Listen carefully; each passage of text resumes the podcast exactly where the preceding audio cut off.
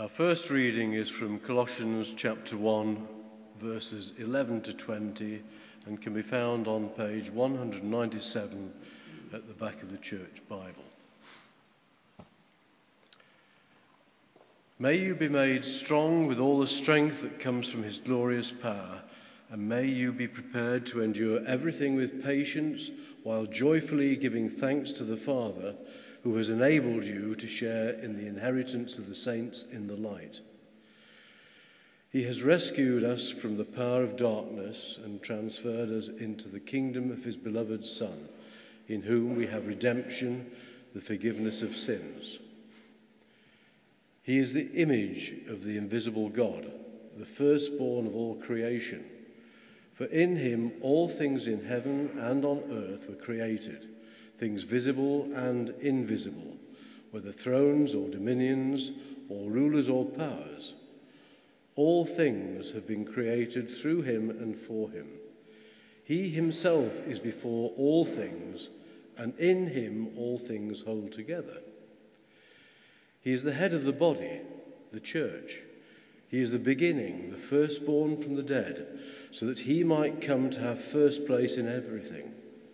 For in him all the fullness of God was pleased to dwell, and through him God was pleased to reconcile to himself all things, whether on earth or in heaven, by making peace through the blood of his cross. This is the word of the Lord. Please stand for the gospel reading, which is from Luke chapter 23, verses 33 to 43 and can be found on page 85. Alleluia, Alleluia. You, Christ, are the King of glory, the eternal Son of the Father. Alleluia. Hear the gospel of our Lord Jesus Christ according to Luke.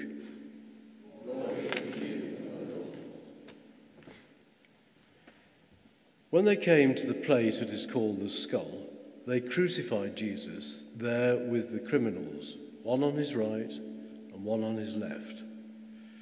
Then Jesus said, Father, forgive them, for they do not know what they are doing. And they cast lots to divide his clothing. And the people stood by watching, but the leaders scoffed at him, saying, He saved others.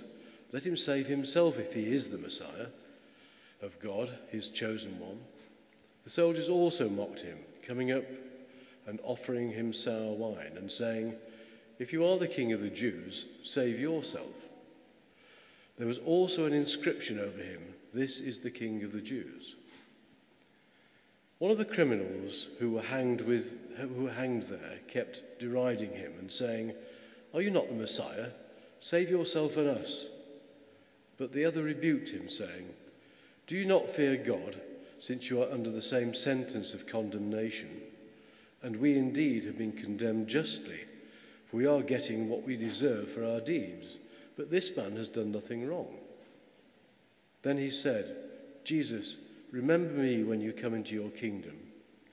Jesus replied, Truly I tell you, today you will be with me in paradise. This is the gospel of the Lord. A very good morning to you. Let us pray. Lord Jesus Christ, we have sung your praises and we have heard your most holy word. May you reign in our hearts and may we have a greater picture of you in your glory. And as you reign, be with us now for your sake. Amen. This year, a report has been published within this country about what people of faith and no faith think about Jesus Christ and the church. The report was published just a few weeks ago, and it's entitled Talking Jesus Report. The aim was to discover what the people of this country think about Jesus, about faith, about the church. And these were some of the results about Jesus Christ and what the people of this country think about him. 33% think Jesus is a prophet. or a spiritual leader. 25% thought that Jesus was a normal human being. 22% thought that Jesus was a mythical or fictional character. And 20% said that Jesus is God in human form. The results were mixed, but that last one for many has been surprising. 20%, one in five in our country, believe Jesus is God in human form. Today, as Mark has said, is Christ the King Sunday. It's actually the final Sunday in the church year. It's sort of our New Year's Eve. And today we think together about what it means for Christ to be King. It's not so much a celebration like Christmas or Good Friday where we think about a moment in Christ's life. Today, at the end of the church year, we pause to reflect about who Christ is the King. And it took me a long time to realize that Christ isn't a surname for Jesus. I'm sure you probably know that. It's not Jesus Christ that you'd have looked at in the old days in the yellow pages. Christ is a title, it's a description of who he is Jesus the King, Christ, the Anointed One. And so, Christ the King, this sort of King the King. It's like teacher the teacher, builder the builder. It's emphasizing in two words the reality of who our Saviour is Christ the King. And so today we will return to that passage from Colossians, page 197, if you have your Bibles, to see what the Apostle Paul said about Christ the King. Colossians 1 and that passage, particularly verse 15 to 20, has been described as one of the great ancient hymns to Christ, a poem, a song it's been described as the Mount Everest of biblical descriptions of who Christ is. And so, if you were to ask the first Christians and the Apostle Paul, why is Christ the King? From this passage, he would give us at least two reasons. And they're as mind blowing today as they were in that first context. Christ is King, firstly, because he's made everything. And secondly, Christ is king because he has reconciled everything. So have a look with me at verse 16. Christ is king because he has made everything. Do you see what that verse says?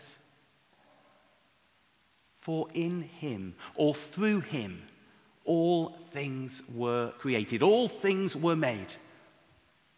Think about this cosmos spinning around our galaxies right now. What does that verse say? Christ is king. Christ is king of everything in this world. Why? Because he has made everything. From the heavens to the earth. From the visible, the Peak District, the North Pole, the Himalayas, the people beside you, in front of you, behind you, the people you live next to, this city of Sheffield, this world, all things and everything, Paul says, have been made by Christ. And so Christ is king of everything. Anything and everything you and I can think of, anything and everything that we touch and we see and we hear. The remarkable news is that the man who was the son of a carpenter, the man who was born a baby in Bethlehem. That one is no less than the source of all creation. Christ is king because he has made all things. We're about to approach Advent and then Christmas. Little Jesus, meek and mild. Do you see how these words, this hymn, this song of Christ, revolutionizes our idea of who he is? Yes, he was the baby born at Bethlehem. But today he is the King of Kings. because he made all things.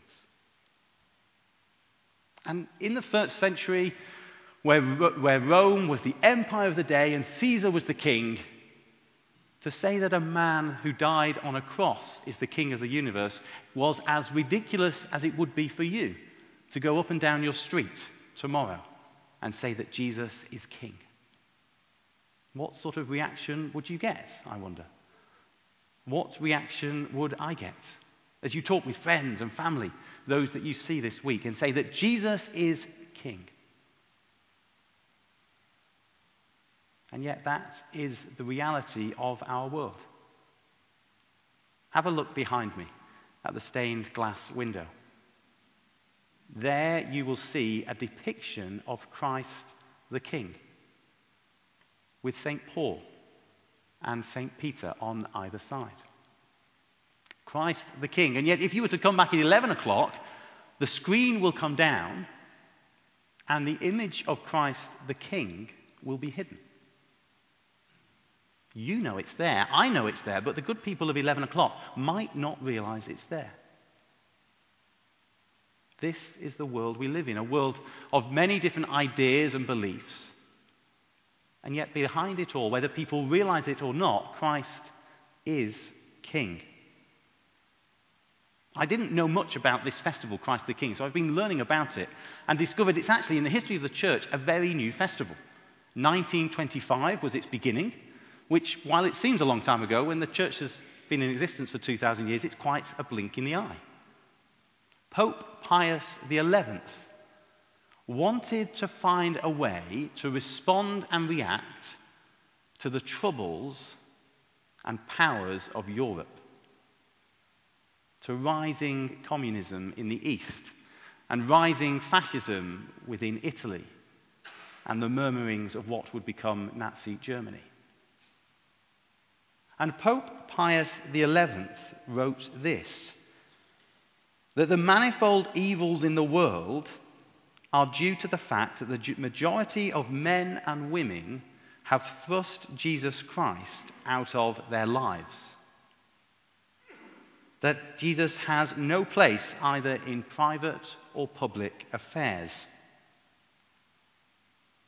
With God, Pope Pius XI said, and with Jesus Christ excluded from political life, with authority not derived from Christ, but by humanity, the result is that human society is tottering to its fall because it no longer has a solid foundation.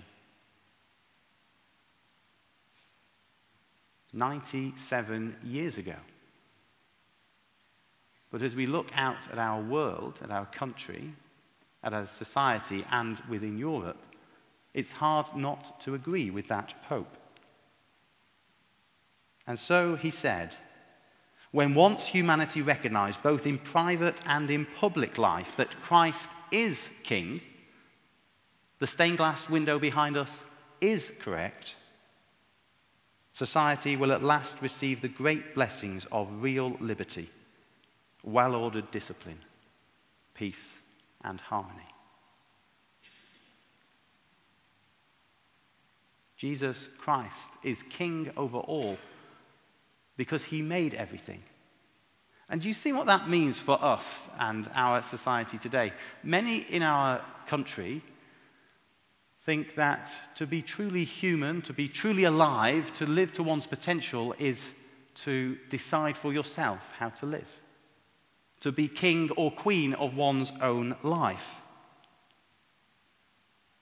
But think if Christ is king of everything, if he has made you and I and every person on this planet, then where is true life and flourishing found?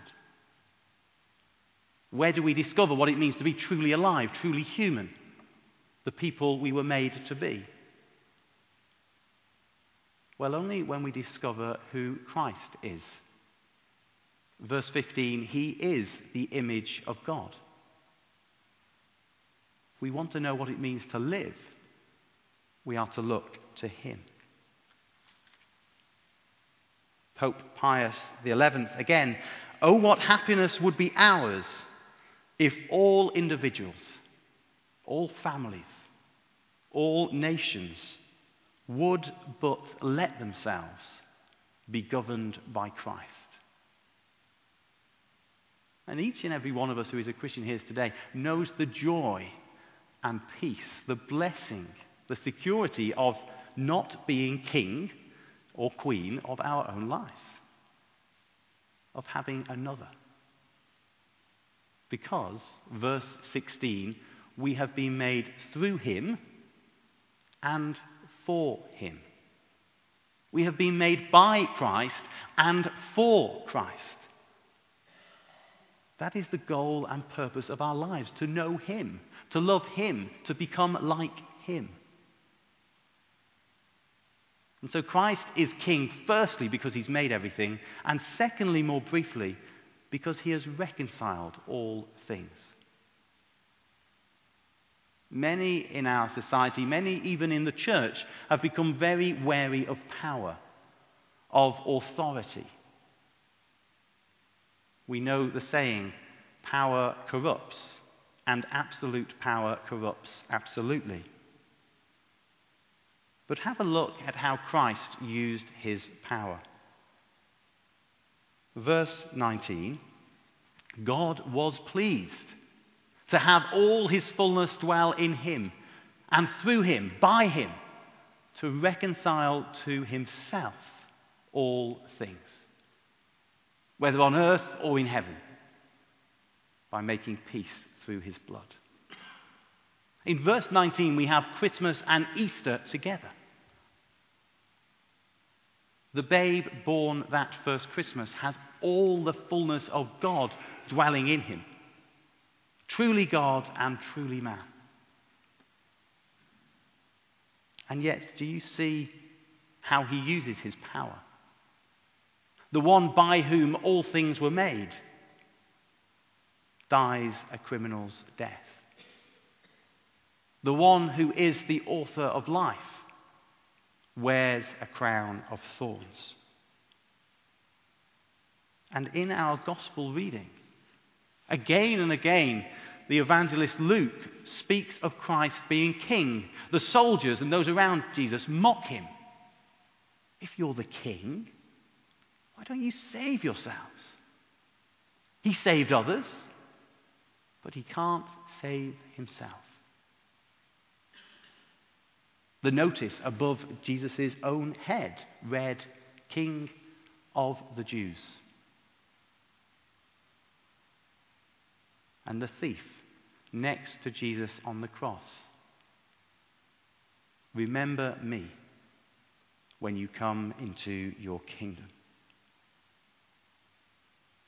Here is the King of Kings, the one who, even as he is dying, is sustaining the whole universe. Here is the one who flung stars into space and yet with nail torn hands bleeds for peace. Peace with God. Peace for those who are far off. Peace for those who were enemies. Peace for those like the thief who hadn't done anything to deserve it. Peace for those like the Apostle Paul who had lived as though Christ wasn't king. This is the first year in many years that the Church of England celebrates Christ the King with a king on the throne, King Charles III. And you might recall a few months ago the videos of those protesters, not my king. Well, that's how each of us have lived. We are naturally thieves, robbing Christ of what is his. We were made by him and for him.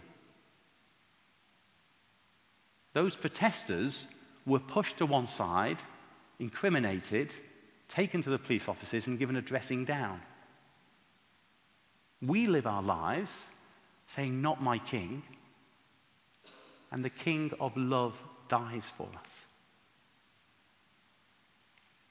back in Colossians the Apostle Paul is bold enough to say that he has qualified us. Verse 13 to share in the inheritance of the saints in the kingdom of light. You and I this day are citizens of Christ, brothers and sisters of his kingdom. Christ, the one who is king over all. King because he's made everything, king because he's reconciled everything. And so may we know at the end of this church year, Christ, the one who reigns in our hearts, Christ, the one who is the hope of glory, Christ in you. In Jesus' name, Amen.